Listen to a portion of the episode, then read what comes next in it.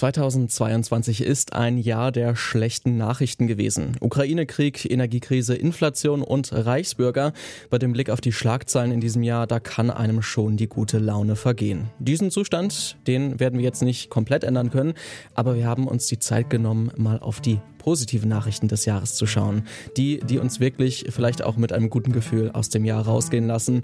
Und mit der Frage, was es an positive Nachrichten in diesem Jahr gegeben hat, begrüße ich euch zur heutigen Folge. Mein Name ist Lars Feyen. Hallo.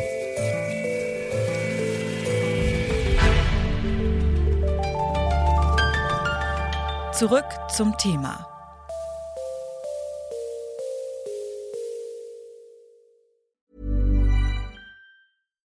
Bitte widmet eure Aufmerksamkeit unserem Werbepartner. Die Suche nach geeigneten Mitarbeitenden kann viel Zeit in Anspruch nehmen, muss sie aber nicht unbedingt, denn man kann sich helfen lassen. Zum Beispiel mit den Premium-Stellenanzeigen von Indeed, denn damit wird eure Stellenanzeige in der Suche sichtbarer und Bewerberinnen und Bewerber werden schneller auf euch aufmerksam. Indeed schenkt euch jetzt 75 Euro Startguthaben für eure Premium-Stellenanzeigen. Klickt dazu auf den Link in den Show Notes. Es gelten die AGB. Und um einmal ausführlicher auf ein paar der guten Nachrichten des Jahres zu schauen, ist jetzt bei mir im Studio zurück zum Thema Redakteurin Alia Rentmeister. Hallo Alia. Hi Lars. Du hast dich in den letzten Tagen ja auch mal in der Redaktion umgehört und ein paar gute Nachrichten angesammelt. Ähm, warst du denn erfolgreich damit? Ja, schlussendlich ja, kann ich schon mal spoilern. Es war aber gar nicht so leicht. Ähm, und dann kamen aber einzeln die Leute doch nochmal zu mir und waren so, ja, ich habe so nochmal drüber nachgedacht und mir ist doch noch was eingefallen. Und das fand ich irgendwie ganz schön oder es hat auch gezeigt, finde ich, dass diese positiven Sachen in diesem äh, riesigen Wust an schlimmen Dingen, die tatsächlich passieren, die man auch nicht schönreden kann, aber dass die positiven Sachen dann oft einfach so ganz runterfallen. Und dass aber auch ein paar positive Sachen auch in diesem Jahr passiert sind. Welche denn zum Beispiel? Naja, eine Sache, die gleich zweimal kam, äh, ist das 9-Euro-Ticket gewesen.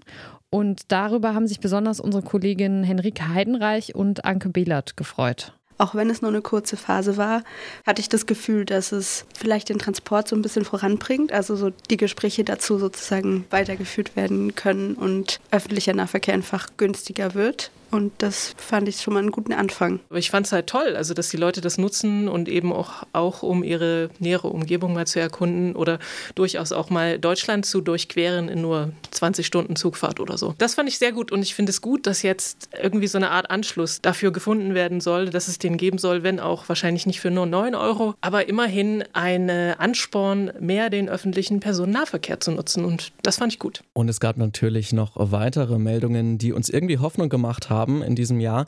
Etwa zum Beispiel, dass das James Webb-Teleskop, das viele spektakuläre Bilder aus dem Weltall, aus den Tiefen des Weltraums uns beschert hat, ja, dafür die Wissenschaft wirklich eine große Leistung mitgebracht hat. Und auf den Bildern, da sehen wir dann auch Planeten wie zum Beispiel den Neptun oder Jupiter so detailreich wie noch nie in der Geschichte. Ja, das ist wirklich krass, wie glasklar diese Bilder sind. Also besonders cool fand ich diese, ich glaube, Säulen der Schöpfung heißen sie. Das ist so eine Nebelformation, die 6000 1500 Lichtjahre von der Sonne entfernt sind. Und genau diese Staubsäulen haben oben an ihrer Spitze dann auch noch Sterne. Und äh, genau, ich glaube, es gab auch vorher schon Bilder davon, aber jetzt kann man sie wirklich unglaublich scharf sehen. Die fand ich wirklich toll.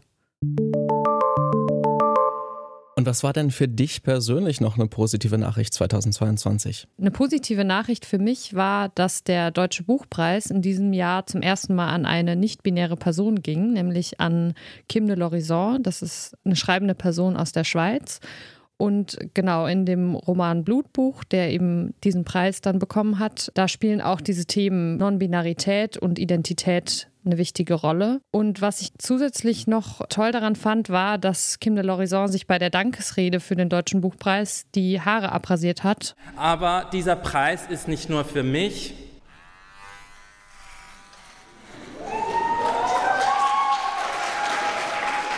und sich eben mit dieser Geste mit den Frauen, die in Iran protestieren, solidarisieren wollte. Und das fand ich irgendwie sehr eindrücklich, diesen Moment auf der Bühne dann auch tatsächlich zu nutzen, um vielleicht nochmal anderen Menschen eine Stimme oder Sichtbarkeit zu geben. Du hast ja tatsächlich die Gelegenheit gehabt, ich bin ein bisschen neidisch, tatsächlich mit Kim de l'Horizon auf der Frankfurter Buchmesse auch zu sprechen. Ne? Mhm. Ja, auf jeden Fall. Und es ist wirklich eine sehr nette Person, Kim de l'Horizon. Also war ein sehr nettes Gespräch und ähm, hätte man jetzt gar nicht so gedacht, aber sehr zurückhaltend und ähm, auch vielleicht ein bisschen überfordert mit dieser dieser ganzen auch negativen Aufmerksamkeit, die dann nach der Protestaktion kam. Das war auf jeden Fall noch ganz interessant, das zu sehen. Genau, äh, wir bleiben beim Thema Gendergerechtigkeit, mhm. denn ähm, unsere Kollegin, die Redaktionsleiterin von Detektor, Ina Lebedjew, die hat sich in diesem Jahr besonders über die Abschaffung des Paragraphen 219a gefreut, also die Abschaffung des Werbeverbots für Schwangerschaftsabbrüche. Ich glaube, also, dass das für viele Frauen oder für Menschen, die äh, Kinder auf die Welt bringen können, ein großer Befreiungsschlag ist, weil es für die Selbstbestimmung sorgt. Also dass man, also vorher war es ja so, dass ÄrztInnen sich strafbar gemacht haben, wenn sie auf ihren Websites zum Beispiel Informationen darüber, wie ein Schwangerschaftsabbruch funktioniert und dass sie ihn vornehmen, wenn sie darüber Informationen veröffentlicht haben. Und jetzt ist es halt so, dass äh, jede und jeder sich eben frei informieren kann darüber, wie das läuft und wo man das machen kann. Und das glaube ich einfach super wichtig. Ja, und die Ampelkoalition hat hier tatsächlich mit der Abschaffung von 219a auch ein wichtiges Projekt umgesetzt, das sie auch im Koalitionsvertrag hatten. Justizminister Marco Buschmann von der FDP, der hat sich dann auch gegen Kritik der Opposition bei der Abstimmung dann so positioniert. Viele haben durchaus vorwurfsvoll mir die Frage gestellt, warum ich entschieden habe, dieses Gesetzgebungsverfahren zu einem der ersten Gesetzgebungsverfahren dieser Bundesregierung und auch zum ersten Gesetzgebungsverfahren meines Hauses zu machen. Und die Antwort auf diese Frage, sie ist ganz einfach. Es ist höchste Zeit, meine Damen und Herren. Jetzt reden wir ja schon eine ganze Weile hier, aber du hast immer noch nicht verraten, was deine positive Nachricht 2022 war. Ja, genau. Also meine positive Nachricht, die stammt aus dem größten Land Lateinamerikas, nämlich aus Brasilien. Dort ist der rechtsextreme Amtsinhaber Jair Bolsonaro abgewählt worden und ein alter Bekannter ist jetzt wieder Staatsoberhaupt. Eleito, eleito Luiz Inácio Lula da Silva para o seu terceiro mandato à frente da Presidência da República do Brasil. Ja, Lula ist jetzt tatsächlich wieder Präsident in Brasilien. Warum ist das für dich so positiv? Naja, nach vier Jahren Bolsonaro ist dann ziemliches Chaos, das da hinterlassen wurde. Vor allen Dingen während der Corona-Pandemie gab es eine ganze Menge Missmanagement. Das politische Klima in Brasilien war auch sehr stark aufgeheizt und ähm, dann war es einfach gut zu sehen, dass ein Präsident gewinnen konnte, der auf jeden Fall auf der Seite der Demokratie steht und dann vielleicht hoffentlich auch in den kommenden Jahren das Ganze, was da an Schaden angerichtet wurde, vielleicht ein bisschen zurückfahren kann. Ja, das klingt ja erstmal vielversprechend, wobei ja auch Lula kein unbeschriebenes Blatt ist und mhm. es gibt äh, Korruptionsvorwürfe gegen ihn und so weiter. Wird denn jetzt alles besser unter Lula? Ja, alles besser wird es wahrscheinlich jetzt nicht werden. Ähm, das kann aber eigentlich trotzdem nur bergauf gehen, also nach dem jetzigen Tiefpunkt sozusagen, auch mit der extremen Polarisierung in der Gesellschaft und der politischen Gewalt, die tatsächlich auch viele Menschenleben in diesem Jahr gekostet hat. Das Problem ist aber für Lula, dass er im Kongress keine richtige Mehrheit hat. Er muss dann eine Menge Kuhhandel betreiben und vielleicht auch Zugeständnisse machen an politische Gegner, um da irgendwas durchzubringen. Aber trotzdem müssen wir positiv wahrscheinlich mitnehmen, dass einfach die Abholzung im Amazonas Amazonas zum Beispiel gestoppt wird oder zumindest nicht mehr so stark vorangetrieben wird, das ist, glaube ich, für den ganzen Planeten eine ziemlich gute Nachricht. Auf jeden Fall. Und Brasilien war ja nicht die einzige Wahl, über die sich Menschen in diesem Jahr gefreut haben. Für unseren Kollegen Gottfried Haufe war das Ergebnis der Midterms in den USA Grund zur Freude. Es stand mal wieder sehr viel auf dem Spiel. Man hat das Gefühl, seit Donald Trump 2016 Präsident geworden ist, dort steht bei jeder Wahl jetzt immer sehr viel auf dem Spiel. Und die Tatsache, dass die Republikaner und äh, also die Partei der Republikaner nicht annähernd so viele Sitze einsammeln konnten im Repräsentantenhaus, ist, denke ich, eine gute Nachricht für die ganze Welt.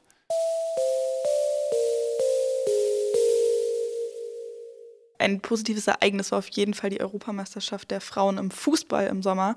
Wir haben alle doch noch unser schönes Sommerturnier bekommen. Wahnsinnig viele Rekorde gebrochen worden, was die Zuschauerinnenzahlen angehen und so. Und es überträgt sich auch jetzt auf die Liga, zumindest in Deutschland und in England auf jeden Fall auch. Ja, und dann wenigstens ein Fußballturnier, das dieses Jahr für gute Stimmung sorgen konnte. Davon dann hoffentlich mehr im kommenden Jahr. Und mit diesen versöhnlichen Worten von der Kollegin Nina Potzel verabschieden wir uns hier in der Redaktion. Waren diesmal Alea Rentmeister und ich, Lars Feyen. Wir sagen, macht's gut und bis bald. Ciao.